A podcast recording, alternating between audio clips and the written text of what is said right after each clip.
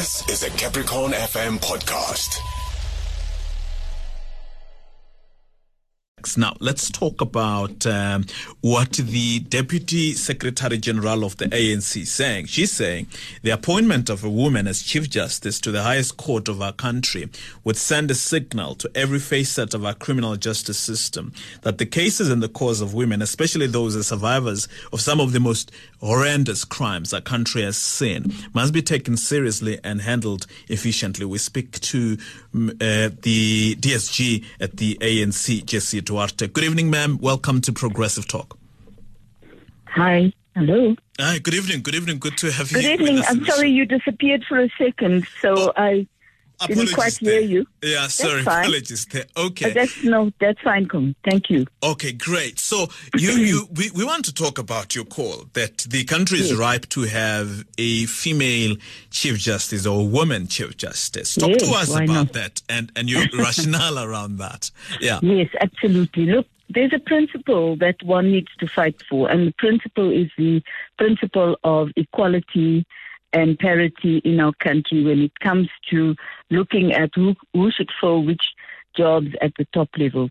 Today, for the first time in the absolute history of South Africa, we have an Auditor General who's a chartered accountant, very qualified, and a woman. Mm.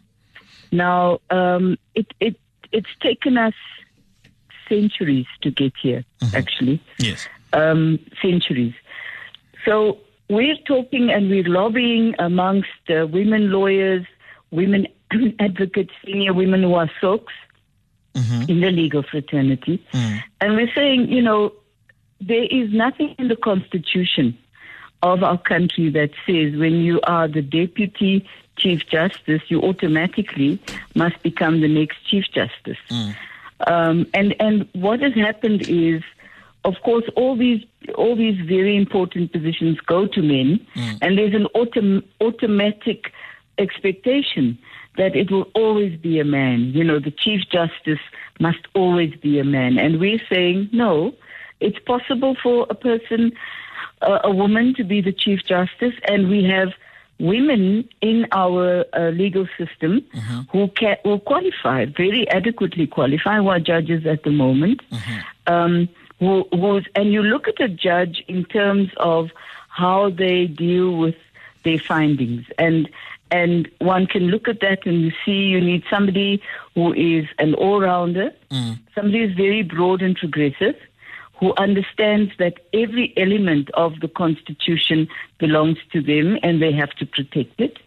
And even if they have a private and personal opinion about any matter, um, they cannot, as Chief Justice, uh, campaign on that. They have to constantly remember that the only thing that they look after is the constitutional rights of every South African uh, and defend it. Yeah. So I think that's the rationale. And we're saying this is not against men.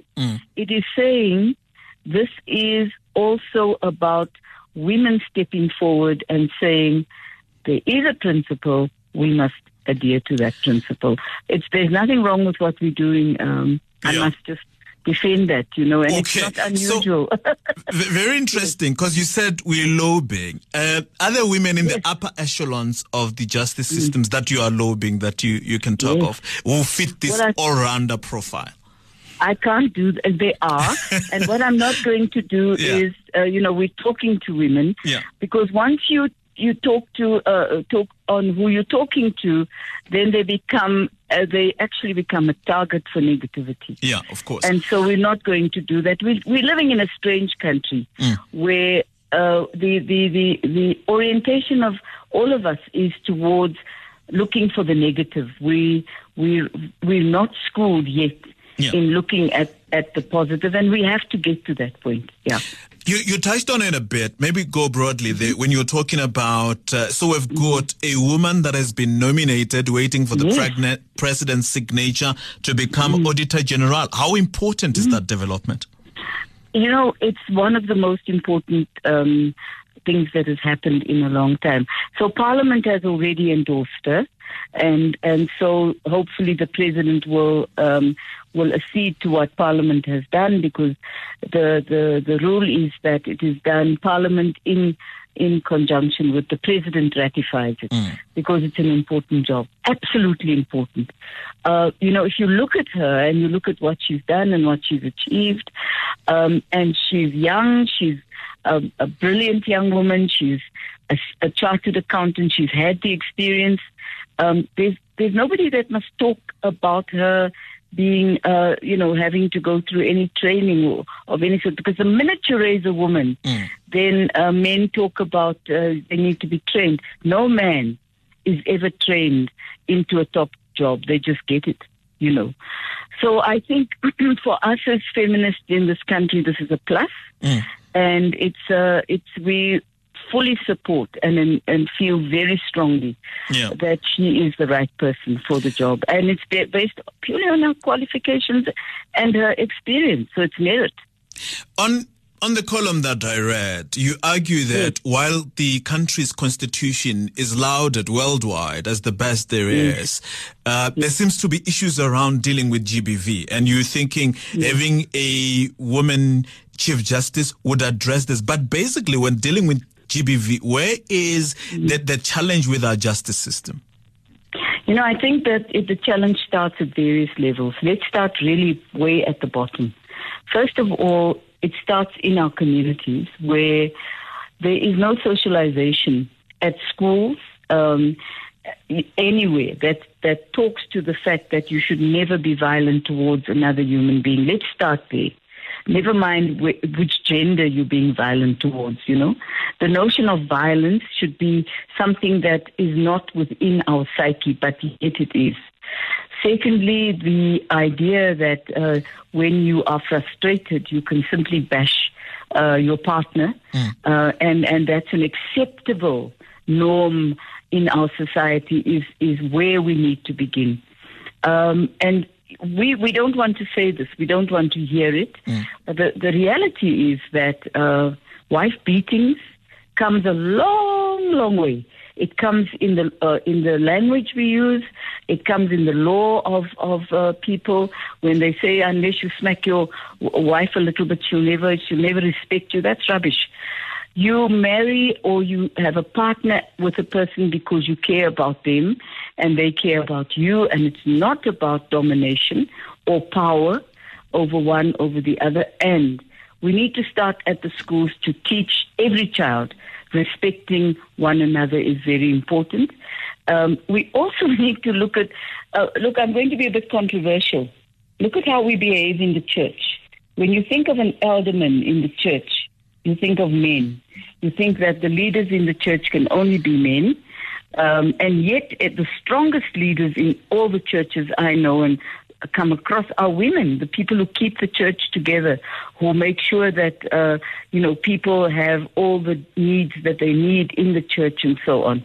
And yet, at the same time, our churches, irrespective of which religion, are very patriarchal. So we've got to teach ourselves how to move away from that. Then it comes to the teaching people who are in the police service mm. that you know domestic violence and gender-based violence is absolutely not a normal thing in society. It's abnormal, and you've got to treat it as as grievous bodily harm. It's a crime. You can't tell a woman go home, have a bath. Uh, when you come, you know you you can sort it out amongst yourselves. Police officers need special training on how to deal with gender-based violence, because if we do not do that, they're simply going with what they learned at home, that it's okay for a man to smack a woman and there is no issue around it. You know, because she talks too much, she nags me, uh, etc., etc. I, it's just incorrect socialization. All right. And so I'm going to take an ad break. and, well. Yeah, Sorry.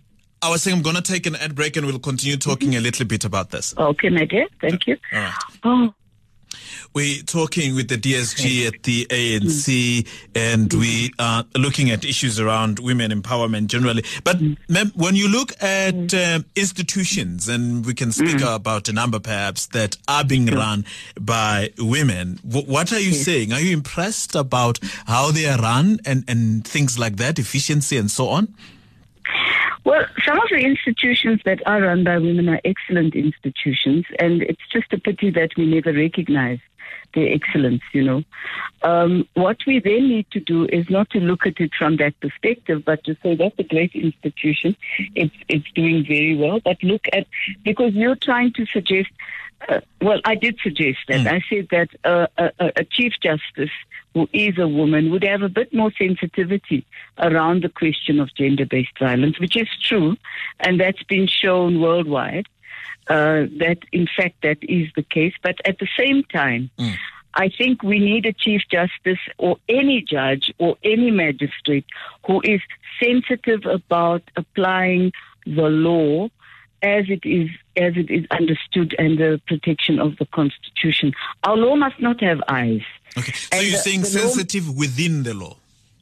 There must be sensitivity around the protection of people's rights in the Constitution. And for that reason, you cannot have judges who are politically biased, who are who have eyes. You know, the law must not have eyes. The law is X, and you are applying the law in terms of the evidence in front of you, um, so that you're not becoming influenced by your own socialization. And I think there is room for, for all judges to be trained in gender based violence and to be taught the sensitivities around the, the responsibilities that women carry. Um, and women run institutions generally are quite good. Let's just be quite clear and fair about that. Um, you know, it's it's not uh, it, it, it's a funny question that you ask Yeah. um, because it's it's a question that also suggests that you might have a little bit of a doubt in your mind that women can run anything. But um, No, at- it's a question your- that you know, suggests I run, want to hear your view on the matter. women run home, Yeah. right? yeah. And they run them effectively and they run them efficiently. Yeah. And start there. The socialization should, for all of us, should begin there. Yeah. Secondly, look at women principals. Yeah. generally speaking, in schools. Mm. I think if you take an average of how schools are run that are run by women principals, you might find a big difference Yeah. between how schools are run that are run by male principals. And You I'm know, not being actually, biased. I thought my question gives you the opportunity to put the shine on women, to go this woman, that No, woman, I'm this going. I'm trying to put the shine, Yeah. but I'm trying to be. I'm trying to be fair because I'm not. Uh, I don't hate men. Yeah. and and my my views are not anti-male. My views are lobbying Mm. our country to recognize and understand that women can do the job just as well as a man can do the Okay, job. let me. And in, in your political home, the ANC, in the previous conference, you Mm. uh, said you're ready as a political party to have a woman president. That did not succeed. So, where is that? Is the political will as well to have Mm. a woman president going forward, or that has been muted for now? No, I think that's not muted. Hopefully, it will resurface and come back again. Um, it's a principle matter, and many of us uh, who stood by the the candidate that we chose as a woman, and I must say, I want to say this to you, you know, un, unbelievably and correctly so, this woman lost with a few votes, not many, and yet when she was in the government system, she works extremely closely with the man who has had been elected, and that's how women are. You see, they they they they understand that it's not about losing and winning; it's about actually that person won. I'm going to respect the position that they won, and I'm not going to try to become uh, an antagonist in the job that I do. Um, and I think that's a, slightly the different socialization between male and female. I I have to say very honestly, we have a long way to go, Yeah. even in the ANC, because the patriarchal tendencies, even in the ANC, are quite deep rooted, you know, and uh, so women themselves will vote for a male candidate um, because that's the candidate of their choice. Um, and very, very uh, uh, uh, seriously, often it is women who start negative campaigns against other women, which is a which is an abnormality, but it's something we must correct.